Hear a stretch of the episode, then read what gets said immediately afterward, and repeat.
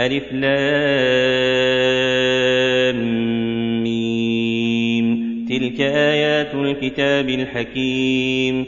يشير تعالى إشارة دالة على التعظيم إلى آيات الكتاب الحكيم أي آياته محكمة صدرت من حكيم خبير من إحكامها أنها جاءت بأجل الألفاظ وأفصحها وأبينها الدالة على أجل المعاني وأحسنها ومن إحكامها أنها محفوظة من التغيير والتبديل والزيادة والنقص والتحريف ومن إحكامها أن جميع ما فيها من الأخبار السابقة واللاحقة والأمور الغيبية كلها مطابقة للواقع مطابق لها الواقع. لم يخالفها كتاب من الكتب الإلهية ولم يخبر بخلافها نبي من الأنبياء ولم يات ولن يأتي علم محسوس ولا معقول صحيح يناقض ما دلت عليه. ومن إحكامها أنها ما أمرت بشيء إلا وهو خالص المصلحة أو راجحها ولا نهت عن شيء إلا وهو خالص المفسدة أو راجحها وكثيرا ما يجمع بين الأمر بالشيء مع ذكر حكمته فائدته والنهي عن شيء مع ذكر مضرته. ومن إحكامها أنها جمعت بين الترغيب والترهيب والوعظ البليغ الذي تعتدل به النفوس الخيرة وتحتكم فتعمل بالحزم. ومن إحكامها أنك تجد اياتها المتكررة كالقصص والأحكام ونحوها قد اتفقت كلها وتواطأت فليس فيها تناقض ولا اختلاف فكلما ازداد بها البصير تدبرا وأعمل فيها العقل تفكرا انبهر عقله وذهل لبه من التوافق والتواطؤ. وجزم جزما لا يمترى فيه أنه تنزيل من حكيم حميد. هدى ورحمة للمحسنين. ولكن مع أنه حكيم يدعو إلى كل خلق كريم وينهى عن كل خلق لئيم أكثر الناس محرومون الاهتداء به معرضون عن الإيمان والعمل به إلا من وفقه الله تعالى وعصمه وهم المحسنون في عبادة ربهم والمحسنون إلى الخلق فإنه هدى لهم يهديهم إلى الصراط المستقيم ويحذرهم من طرق الجحيم ورحمة لهم تحصل لهم به السعادة في الدنيا والآخرة والخير الكثير والثواب الجزيل والفرح والسرور ويندفع عنهم الضلال والشقاء. الذين يقيمون الصلاة ويؤتون الزكاة وهم بالآخرة هم يوقنون. ثم وصف المحسنين بالعلم التام وهو اليقين الموجب للعمل والخوف من عقاب الله فيتركون معاصيه ووصفهم بالعمل وخص من العمل عملين فاضلين الصلاة المشتملة على الإخلاص ومناجاة الله تعالى والتعبد العام للقلب واللسان والجوارح المعينة على سائر الأعمال والزكاة التي تزكي صاحبها من الصفات الرذيلة وتنفع أخاه المسلم وتسد حاجته ويبين بها أن العبد يؤثر محبة الله على محبته للمال فيخرجه محبوبه من المال لما هو أحب إليه وهو طلب مرضاة الله. أولئك على هدى من ربهم وأولئك هم المفلحون. فأولئك هم المحسنون الجامعون بين العلم التام والعمل على هدى أي عظيم كما يفيده التنكير وذلك الهدى حاصل لهم وواصل إليهم من ربهم الذي لم يزل يربيهم بالنعم ويدفع عنهم النقم. وهذا الهدى الذي أوصله إليهم من تربيته الخاصة بأوليائه وهو أفضل أنواع التربية.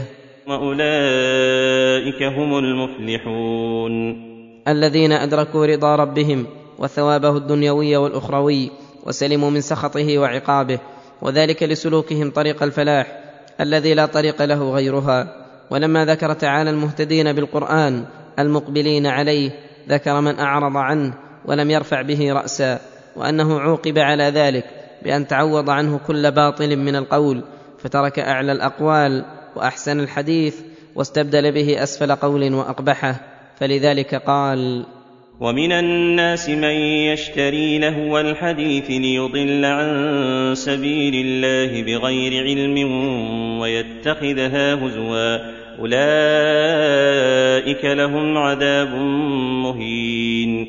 أي ومن الناس من هو محروم مخذول يشتري أي يختار ويرغب. رغبة من يبذل الثمن في الشيء لهو الحديث أي الأحاديث الملهيه للقلوب الصادة لها عن أجل مطلوب. فدخل في هذا كل كلام محرم وكل لغو وباطل. وهذيان من الأقوال المرغبة في الكفر والفسوق والعصيان ومن أقوال الرادين على الحق المجادلين بالباطل ليدحضوا به الحق. ومن غيبة ونميمة وكذب وشتم وسب. ومن غناء ومزامير شيطان. ومن الماجريات الملهية التي لا نفع فيها في دين ولا دنيا. فهذا الصنف من الناس يشتري لهو الحديث عن هدي الحديث ليضل الناس بغير علم. أي بعدما ضل بفعله أضل غيره لأن الإضلال ناشئ عن الضلال. وإضلاله في هذا الحديث صده عن الحديث النافع والعمل النافع والحق المبين والصراط المستقيم. ولا يتم له هذا حتى يقدح في الهدى والحق ويتخذ آيات الله هزوا ويسخر بها وبمن جاء بها. فإذا جمع بين مدح الباطل والترغيب فيه والقدح في الحق والاستهزاء به وبأهله اضل من لا علم عنده. وخدعه بما يوحيه إليه من القول الذي لا يميزه ذلك الضال ولا يعرف حقيقته. أولئك لهم عذاب مهين. بما ضلوا وأضلوا واستهزأوا بآيات الله وكذبوا الحق الواضح ولهذا قال واذا تتلى عليه اياتنا ولى مستكبرا كان لم يسمعها كان في اذنيه وقرا فبشره بعذاب اليم واذا تتلى عليه اياتنا ليؤمن بها وينقاد لها ولى مستكبرا أي أدبر إدبار مستكبر عنها راد لها ولم تدخل قلبه ولا اثرت فيه بل ادبر عنها كان لم يسمعها بل كأن في أذنيه وقرا أي صمما لا تصل إليه الأصوات فهذا لا حيلة في هدايته. فبشره بعذاب أليم. فبشره بشارة تؤثر في قلبه الحزن والغم وفي بشرته السوء والظلمة والغبرة. بعذاب أليم مؤلم لقلبه ولبدنه لا يقادر قدره ولا يدرى بعظيم أمره. وهذه بشارة أهل الشر فلا نعمة البشارة. وأما بشارة أهل الخير فقال ان الذين امنوا وعملوا الصالحات لهم جنات النعيم جمعوا بين عبادة الباطن بالإيمان والظاهر بالإسلام والعمل الصالح. لهم جنات النعيم بشارة لهم بما قدموه وقرا لهم بما أسلفوه. خالدين فيها وعد الله حقا وهو العزيز الحكيم. خالدين فيها أي في جنات النعيم نعيم القلب والروح والبدن. وعد الله حقا لا يمكن أن يخلف ولا يغير ولا يتبدل. وهو العزيز الحكيم. كامل العزة كامل الحكمة من عزته وحكمته. وفق من وفق وخذل من خذل بحسب ما اقتضاه علمه فيهم وحكمته. خلق السماوات بغير عمد ترونها والقى في الأرض رواسي ان تميد بكم وبث فيها والقى في الأرض رواسي ان تميد بكم وبث فيها من كل دابه وأنزلنا من السماء ماء فأنبتنا فيها من كل زوج كريم. يتلو تعالى على عباده آثارا من آثار قدرته وبدائع من بدائع حكمته ونعما من آثار رحمته. فقال خلق السماوات السبع على عظمها وسعتها وكثافتها وارتفاعها الهائل بغير عمد ترونها أي ليس لها عمد ولو كان لها عمد لرؤيت وإنما استقرت واستمسكت بقدرة الله تعالى وألقى في الأرض رواسي أي جبالا عظيمة ركزها في أرجائها وأنحائها لئلا تميد بكم فلولا الجبال الراسيات لمادت الأرض ولما استقرت بساكنيها وبث فيها من كل دابة أي نشر في الأرض الواسعة من جميع أصناف الدواب التي هي مسخرة لبني آدم ولمصالحهم ومنافعهم ولما بثها في الأرض علم تعالى أنه لا بد لها من رزق تعيش به فأنزل من السماء ماء مباركا. فأنبتنا فيها من كل زوج كريم. كريم المنظر نافع مبارك فرتعت فيه كل الدواب المنبثة وسكن إليه كل حيوان. هذا خلق الله فأروني ماذا خلق الذين من دونه بل الظالمون في ضلال مبين. هذا أي خلق العالم العلوي والسفلي من جماد وحيوان وسوق أرزاق الخلق إليهم خلق الله وحده لا شريك له. كل مقر بذلك حتى أنتم يا معشر المشركين. فأروني ماذا خلق الذين من دونه؟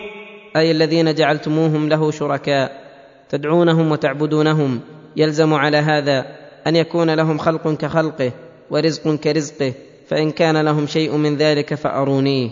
ليصح ما ادعيتم فيه من استحقاق العبادة.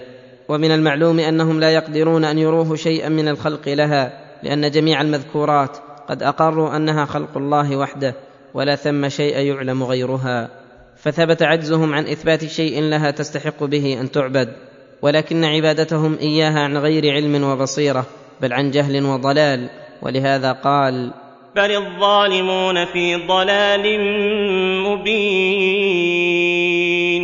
أي جلي واضح حيث عبدوا من لا يملك نفعا ولا ضرا ولا موتا ولا حياة ولا نشورا وتركوا الإخلاص للخالق الرازق المالك لكل الأمور.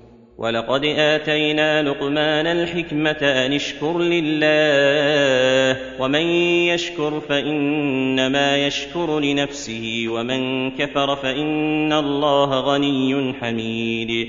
يخبر تعالى عن امتنانه على عبده الفاضل لقمان بالحكمة وهي العلم بالحق على وجهه وحكمته فهي العلم بالأحكام ومعرفة ما فيها من الأسرار والإحكام فقد يكون الإنسان عالما ولا يكون حكيما. وأما الحكمة فهي مستلزمة للعلم بل وللعمل ولهذا فسرت الحكمة بالعلم النافع والعمل الصالح. ولما أعطاه الله هذه المنة العظيمة أمره أن يشكره على ما أعطاه ليبارك له فيه وليزيده من فضله. وأخبره أن شكر الشاكرين يعود نفعه عليهم وأن من كفر فلم يشكر الله عاد وبال ذلك عليه. والله غني عنه حميد فيما يقدره ويقضيه على من خالف أمره. فغناه تعالى من لوازم ذاته وكونه حميدا في صفات كماله حميدا في جميل صنعه من لوازم ذاته وكل واحد من الوصفين صفة كمال واجتماع أحدهما إلى الآخر زيادة كمال إلى كمال. واختلف المفسرون هل كان لقمان نبيا أو عبدا صالحا؟ والله تعالى لم يذكر عنه إلا أنه آتاه الحكمة وذكر بعض ما يدل على حكمته في وعظه لابنه فذكر أصول الحكمة وقواعدها الكبار فقال وإذ قال لقمان لابنه وهو يعظه يا بني لا تشرك بالله إن الشرك لظلم عظيم. وإذ قال لقمان لابنه وهو يعظه أو قال له قولا به يعظه بالأمر والنهي المقرون بالترغيب والترهيب. فأمره بالإخلاص ونهاه عن الشرك وبين له السبب في ذلك فقال إن الشرك لظلم عظيم. ووجه كونه عظيما أنه لا أفظع وأبشع ممن سوى المخلوق من تراب بمالك الرقاب وسوى الذي لا يملك من الأمر شيئا بمن له الأمر كله وسوى الناقص الفقير من جميع الوجوه بالرب الكامل الغني من جميع الوجوه وسوى من لم ينعم بمثقال ذرة من النعم بالذي ما بالخلق من نعمة في دينهم ودنياهم وأخراهم وقلوبهم وأبدانهم إلا منه ولا يصرف السوء إلا هو. فهل أعظم من هذا الظلم شيء؟ وهل أعظم ظلما ممن خلقه الله لعبادته وتوحيده فذهب بنفسه الشريفة فجعلها في أخس المراتب جعلها عابدة لمن لا يسوى شيئا فظلم نفسه ظلما كبيرا. ولما أمر بالقيام بحقه بترك الشرك الذي من لوازمه القيام بالتوحيد أمر بالقيام بحق الوالدين فقال ووصينا الإنسان بوالديه حملته أمه وهنا على وهن وفصاله في عامين. أن اشكر لي ولوالديك إلي المصير.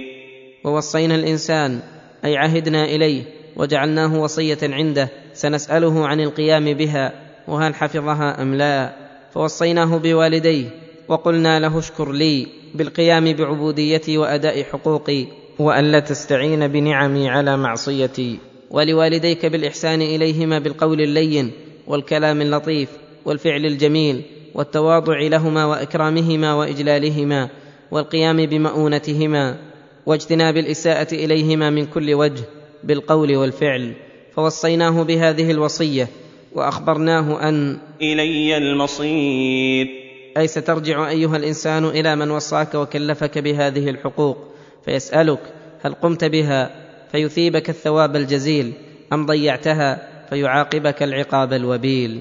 ثم ذكر السبب الموجب لبر الوالدين في الأم فقال حملته أمه وهنا على وهن أي مشقة على مشقة فلا تزال تلاقي المشاق من حين يكون نطفة. من الوحم والمرض والضعف والثقل وتغير الحال ثم وجع الولادة ذلك الوجع الشديد ثم فصاله في عامين وهو ملازم لحضانة أمه وكفالتها ورضاعها.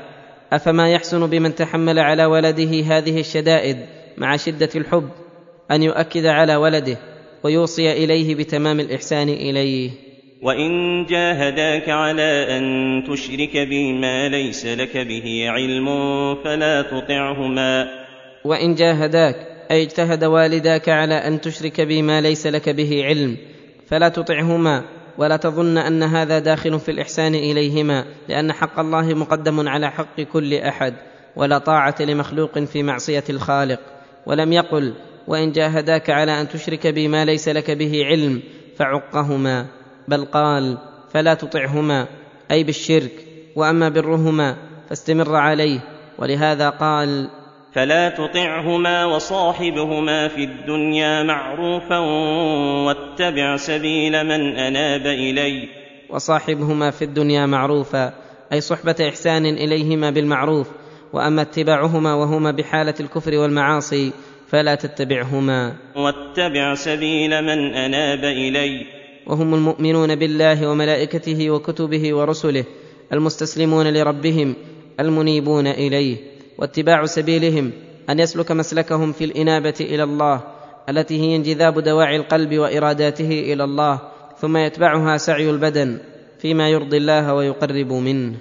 ثم إلي مرجعكم فأنبئكم بما كنتم تعملون. ثم إلي مرجعكم الطائع والعاصي والمنيب وغيره. فأنبئكم بما كنتم تعملون. فلا يخفى على الله من أعمالكم خافية. يا بني إنها إن تك مثقال حبة من خردل فتكن في صخرة أو في السماوات أو في الأرض يأت بها الله يأت بها الله. إن الله لطيف خبير. يا بني إنها إن تك مثقال حبة من خردل التي هي أصغر الأشياء وأحقرها فتكن في صخرة أي في وسطها أو في السماوات أو في الأرض في أي جهة من جهاتهما يأتي بها الله لسعة علمه وتمام خبرته وكمال قدرته ولهذا قال إن الله لطيف خبير. أي لطف في علمه وخبرته حتى اطلع على البواطن والأسرار وخفايا القفار والبحار والمقصود من هذا الحث على مراقبة الله والعمل بطاعته مهما أمكن والترهيب من عمل القبيح قل أو كثر. يا بني أقم الصلاة وأمر بالمعروف وانه عن المنكر واصبر على ما أصابك إن ذلك من عزم الأمور. يا بني أقم الصلاة حثه عليها وخصها لأنها أكبر العبادات البدنية وأمر بالمعروف وانهى عن المنكر وذلك يستلزم العلم بالمعروف ليأمر به والعلم بالمنكر لينهى عنه والأمر بما لا يتم الأمر بالمعروف والنهي عن المنكر إلا به. من الرفق والصبر وقد صرح به في قوله واصبر على ما أصابك إن ذلك من عزم الأمور. ومن كونه فاعلا لما يأمر به كافا لما ينهى عنه فتضمن هذا تكميل نفسه بفعل الخير وترك الشر. وتكميل غيره بذلك بامره ونهيه. ولما علم أنه لا بد أن يبتلى إذا أمر ونهى وأن في الأمر والنهي مشقة على النفوس أمره بالصبر على ذلك فقال واصبر على ما أصابك إن ذلك من عزم الأمور. إن ذلك الذي وعظ به لقمان ابنه من عزم الأمور أي من الأمور التي يعزم عليها ويهتم بها ولا يوفق لها إلا أهل العزائم. ولا تصعر خدك للناس ولا تمش في الأرض مرحا إن الله لا يحب كل مختال فخور. ولا تصعر خدك للناس أي لا تمله وتعبس بوجهك للناس تكبرا عليهم وتعاظما. ولا تمشي في الأرض مرحا أي بطرا فخرا بالنعم ناسيا المنعم معجبا بنفسك. ان الله لا يحب كل مختال فخور. مختال في نفسه وهيئته وتعاظمه فخور بقوله. واقصد في مشيك واغضض من صوتك ان انكر الاصوات لصوت الحمير واقصد في مشيك أي امش متواضعا مستكينا لا مشي البطر والتكبر ولا مشي التماوت. واغضض من صوتك ادبا مع الناس ومع الله. إن أنكر الأصوات لصوت الحمير إن أنكر الأصوات أي افظعها وأبشعها. لصوت الحمير فلو كان في رفع الصوت البليغ فائدة ومصلحة لما اختص بذلك الحمار الذي قد علمت خسته وبلادته. وهذه الوصايا التي وصى بها لقمان لابنه تجمع أمهات الحكم وتستلزم ما لم يذكر منها. وكل وصية يقرن بها ما يدعو إلى فعلها إن كانت أمرا وإلى تركها إن كانت نهيا.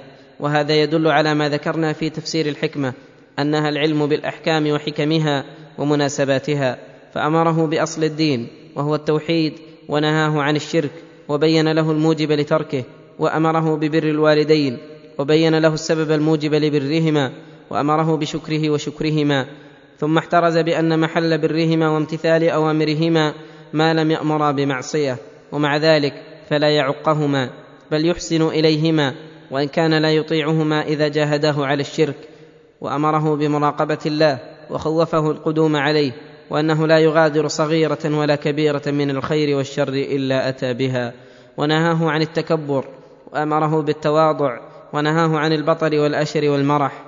وأمره بالسكون في الحركات والأصوات ونهاه عن ضد ذلك وأمره بالأمر بالمعروف والنهي عن المنكر وإقامة الصلاة وبالصبر اللذين يسهل بهما كل أمر كما قال تعالى فحقيق بمن أوصى بهذه الوصايا أن يكون مخصوصا بالحكمة مشهورا بها ولهذا من منة الله عليه وعلى سائر عباده أن قص عليهم من حكمته ما يكون لهم به أسوة حسنة. الم تروا ان الله سخر لكم ما في السماوات وما في الأرض واسبغ عليكم نعمه ظاهره وباطنه ومن الناس من يجادل في الله بغير علم ولا هدى ولا كتاب منير يمتن تعالى على عباده بنعمه ويدعوهم إلى شكرها ورؤيتها وعدم الغفله عنها فقال الم تروا أي تشاهدوا وتبصروا بأبصاركم وقلوبكم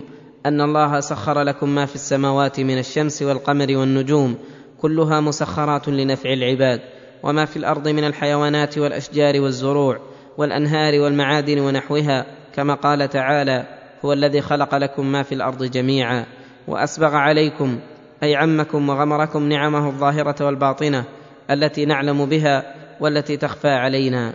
نعم الدنيا ونعم الدين حصول المنافع ودفع المضار فوظيفتكم أن تقوموا بشكر هذه النعم بمحبة المنعم والخضوع له وصرفها في الاستعانة على طاعته ولا يستعان بشيء منها على معصيته. ولكن مع توالي هذه النعم من الناس من لم يشكرها بل كفرها وكفر بمن أنعم بها وجحد الحق الذي أنزل به كتبه وأرسل به رسله فجعل يجادل في الله أي يجادل عن الباطل ليدحض به الحق ويدفع به ما جاء به الرسول من الأمر بعبادة الله وحده وهذا المجادل على غير بصيرة فليس جداله عن علم فيترك وشأنه ويسمح له في الكلام ولا هدى يقتدي به بالمهتدين ولا كتاب منير غير مبين للحق فلا معقول ولا منقول ولا اقتداء بالمهتدين وإنما جداله في الله مبني على تقليد آباء غير مهتدين بل ضالين مضلين. ولهذا قال وإذا قيل لهم اتبعوا ما أنزل الله قالوا بل نتبع ما وجدنا عليه آباءنا. أولو كان الشيطان يدعوهم إلى عذاب السعير. وإذا قيل لهم اتبعوا ما أنزل الله على أيدي رسله فإنه الحق وبينت لهم أدلته الظاهرة. قالوا معارضين ذلك. بل نتبع ما وجدنا عليه آباءنا. فلا نترك ما وجدنا عليه آباءنا لقول أحد كائنا من كان. قال تعالى في الرد عليهم وعلى آبائهم أولو كان الشيطان يدعوهم إلى عذاب السعير. فاستجاب له آباؤهم ومشوا خلفه وصاروا من تلاميذ الشيطان واستولت عليهم الحيرة. فهل هذا موجب لاتباعهم لهم ومشيهم على طريقتهم أم ذلك يرهبهم من سلوك سبيلهم؟ وينادي على ضلالهم وضلال من اتبعهم وليس دعوة الشيطان لآبائهم ولهم محبة لهم ومودة وإنما ذلك عداوة لهم ومكر بهم وبالحقيقة أتباعه من أعدائه الذين تمكن منهم وظفر بهم وقرت عينه باستحقاقهم عذاب السعير بقبول دعوته. ومن يسلم وجهه إلى الله وهو محسن فقد استمسك بالعروه الوثقى والى الله عاقبه الأمور. ومن يسلم وجهه إلى الله اي يخضع له وينقاد له بفعل الشرائع مخلصا له دينه وهو محسن في ذلك الاسلام بان كان عمله مشروعا قد اتبع فيه الرسول صلى الله عليه وسلم.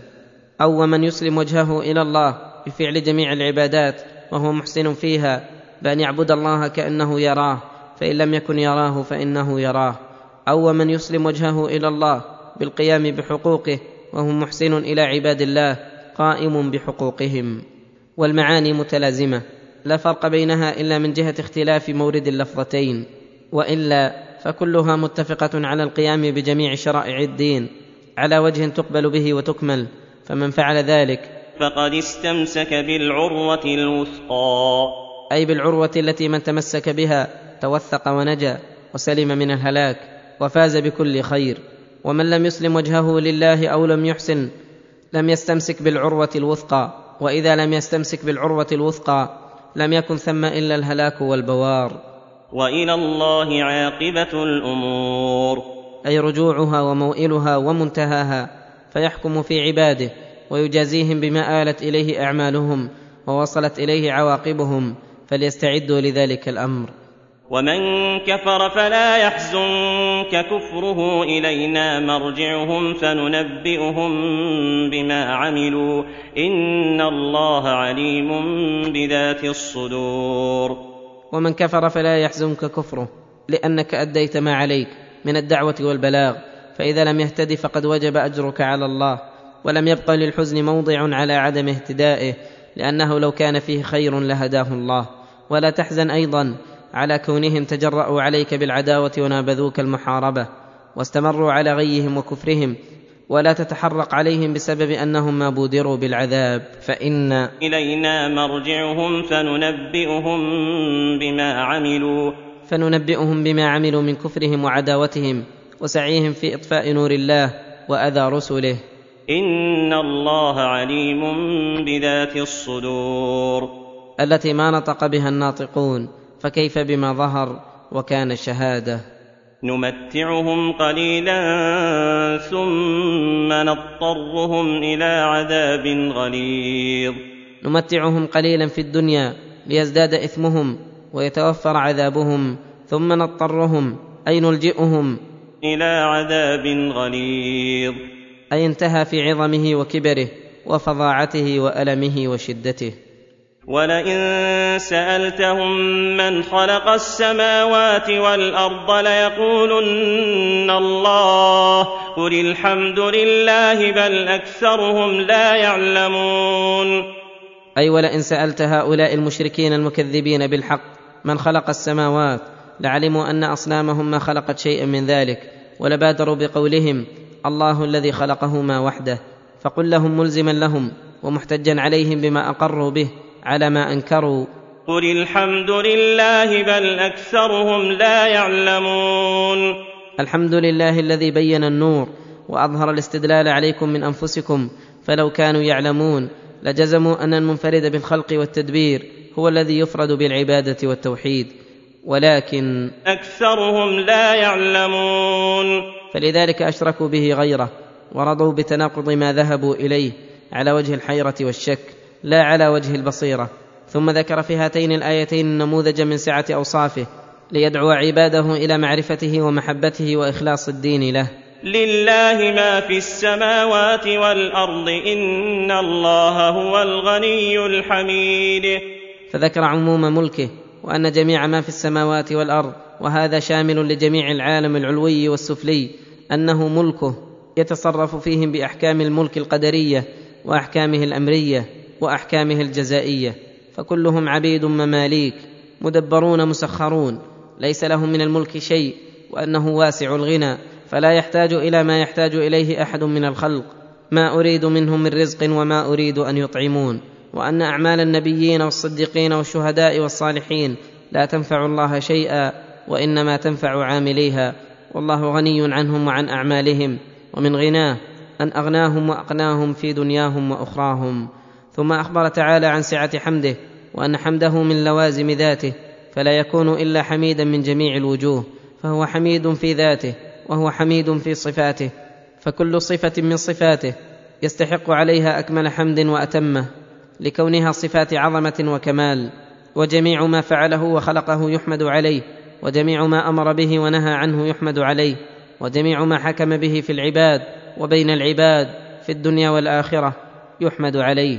ثم أخبر عن سعة كلامه وعظمة قوله بشرح يبلغ من القلوب كل مبلغ وتنبهر له العقول وتحير فيه الأفئدة وتسيح في معرفته أولو الألباب والبصائر. فقال ولو أن ما في الأرض من شجرة أقلام والبحر يمده من بعده سبعة أبحر ما نفدت كلمات الله إن الله عزيز حكيم. ولو أن ما في الأرض من شجرة أقلام يكتب بها والبحر يمده من بعده سبعة أبحر مدادا يستمد بها لتكسرت تلك الأقلام ولفني ذلك المداد ولم تنفذ كلمات الله تعالى وهذا ليس مبالغة لا حقيقة له بل لما علم تبارك وتعالى أن العقول تتقاصر عن الإحاطة ببعض صفاته وعلم تعالى أن معرفته لعباده أفضل نعمة أنعم بها عليهم وأجل منقبة حصلوها وهي لا تمكن على وجهها ولكن ما لا يدرك كله لا يترك كله فنبههم تعالى تنبيها تستنير به قلوبهم وتنشرح له صدورهم ويستدلون بما وصلوا إليه إلى ما لم يصلوا إليه ويقولون كما قال أفضلهم وأعلمهم بربه لا نحصي ثناء عليك أنت كما أثنيت على نفسك وإلا فالأمر أجل من ذلك وأعظم. وهذا التمثيل من باب تقريب المعنى الذي لا يطاق الوصول إليه إلى الأفهام والأذهان. وإلا فالأشجار وإن تضاعفت على ما ذكر اضعافا كثيرة والبحور لو امتدت بأضعاف مضاعفة. فإنه يتصور نفادها وانقضاؤها لكونها مخلوقة.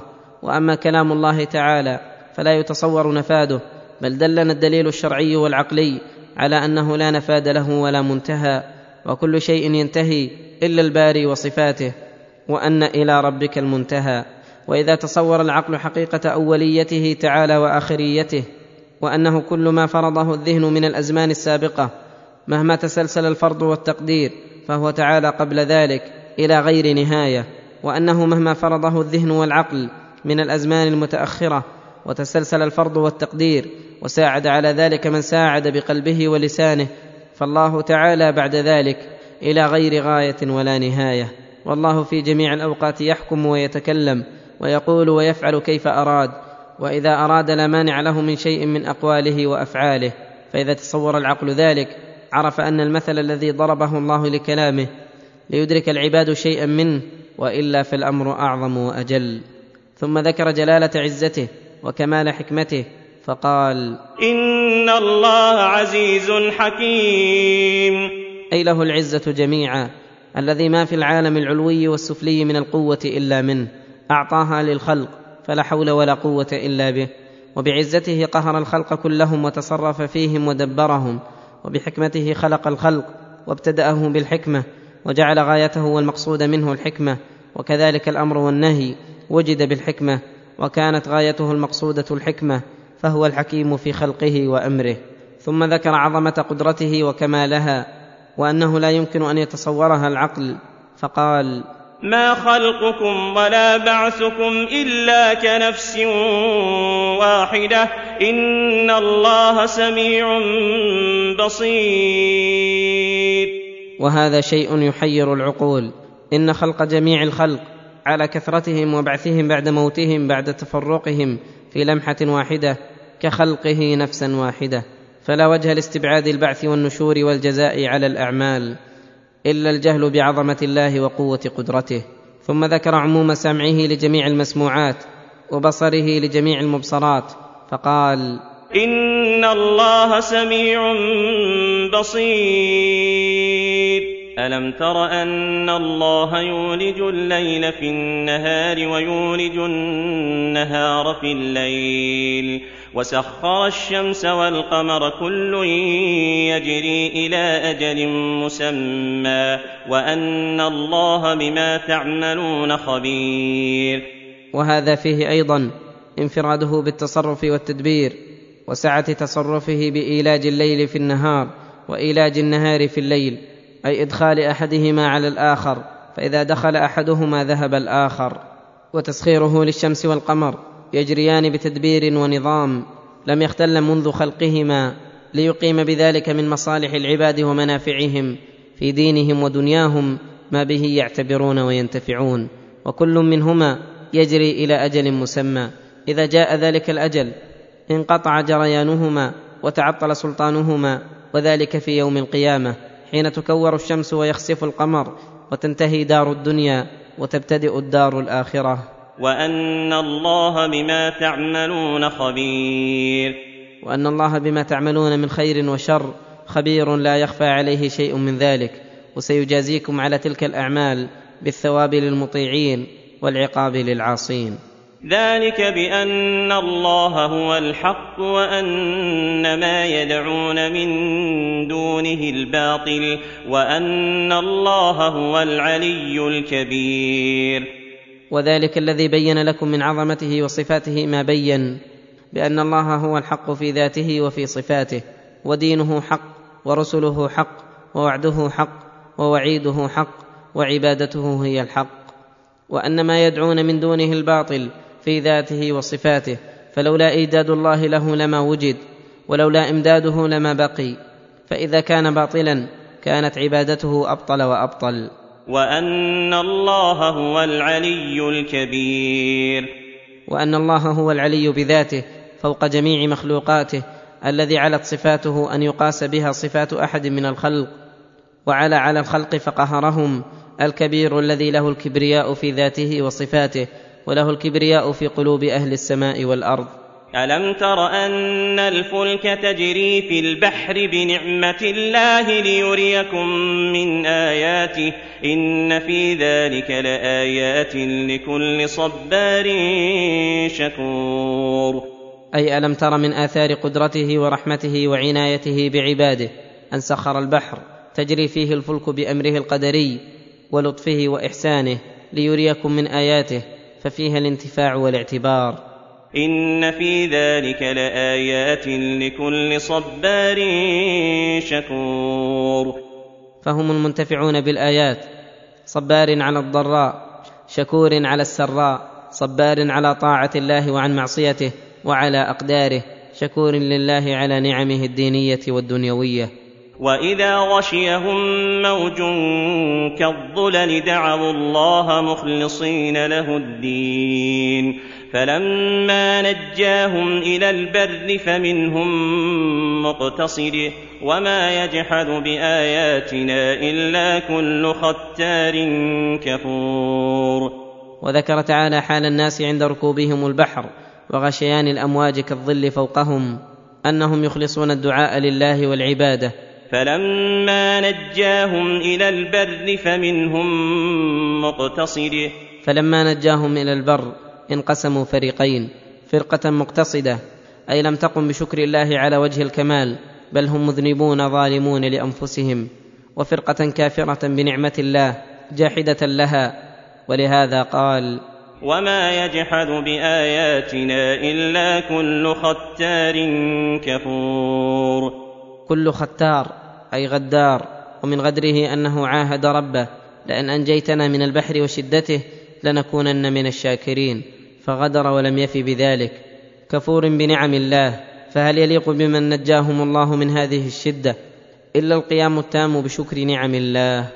يا أيها الناس اتقوا ربكم واخشوا يوما لا يجزي والد عن ولده ولا مولود هو جاز عن والده شيئا. إن وعد الله حق فلا تغرنكم الحياة الدنيا. إن وعد الله حق فلا تغرنكم الحياة الدنيا ولا يغرنكم بالله الغرور. يأمر تعالى الناس بتقواه التي هي امتثال أوامره وترك زواجره. ويستلفتهم لخشية يوم القيامة اليوم الشديد الذي فيه كل أحد لا يهمه إلا نفسه. فلا يجزي والد عن ولده ولا مولود هو جاز عن والده شيئا. لا يزيد في حسناته ولا ينقص من سيئاته. قد تم على كل عبد عمله وتحقق عليه جزاؤه. فلفت النظر في هذا لهذا اليوم المهيل مما يقوي العبد ويسهل عليه تقوى الله. وهذا من رحمة الله بالعباد. يأمرهم بتقواه التي فيها سعادتهم ويعدهم عليها الثواب ويحذرهم من العقاب ويزعجهم إليه بالمواعظ والمخوفات. فلك الحمد يا رب العالمين. إن وعد الله حق فلا تغرنكم الحياة الدنيا. إن وعد الله حق فلا تمتروا فيه ولا تعملوا عمل غير المصدق. فلهذا قال فلا تغرنكم الحياة الدنيا. بزينتها وزخارفها وما فيها من الفتن والمحن. ولا يغرنكم بالله الغرور. الذي هو الشيطان الذي ما زال يخدع الإنسان ولا يغفل عنه في جميع الأوقات. فإن لله على عباده حقا. وقد وعدهم موعدا يجازيهم فيه بأعمالهم. وهل وفوا حقه أم قصروا فيه؟ وهذا أمر يجب الاهتمام به وأن يجعله العبد نصب عينيه وراس مال تجارته التي يسعى إليه. ومن أعظم العوائق عنه والقواطع دونه الدنيا الفتانة والشيطان الموسوس المسول. فنهى تعالى عباده أن تغرهم الدنيا أو يغرهم بالله الغرور يعدهم ويمنيهم وما يعدهم الشيطان إلا غرورا. إن الله عنده علم الساعة وينزل الغيث ويعلم ما في الأرحام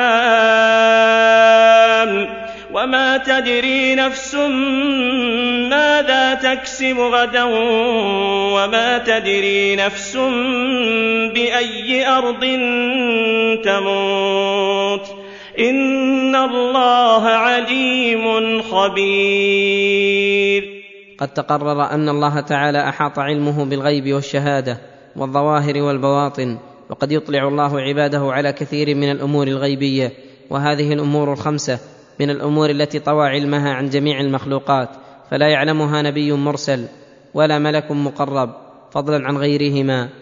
فقال إن الله عنده علم الساعة أي يعلم متى مرساها كما قال تعالى يسألونك عن الساعة أيان مرساها. قل إنما علمها عند ربي لا يجليها لوقتها إلا هو ثقلت في السماوات والأرض لا تأتيكم إلا بغتة. وينزل الغيث أي هو المنفرد بإنزاله وعلم وقت نزوله. ويعلم ما في الأرحام. فهو الذي أنشأ ما فيها وعلم ما هو هل هو ذكر أم أنثى؟ ولهذا يسأل الملك الموكل بالأرحام ربه هل هو ذكر أم أنثى؟ فيقضي الله ما يشاء.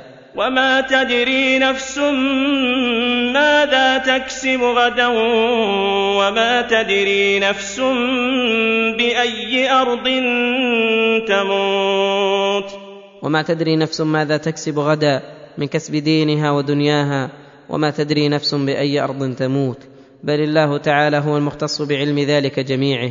ولما خصص هذه الاشياء عمم علمه بجميع الاشياء فقال ان الله عليم خبير. محيط بالظواهر والبواطن والخفايا والخبايا والسرائر. ومن حكمته التامه ان اخفى علم هذه الخمسه عن العباد لأن في ذلك من المصالح ما لا يخفى على من تدبر ذلك.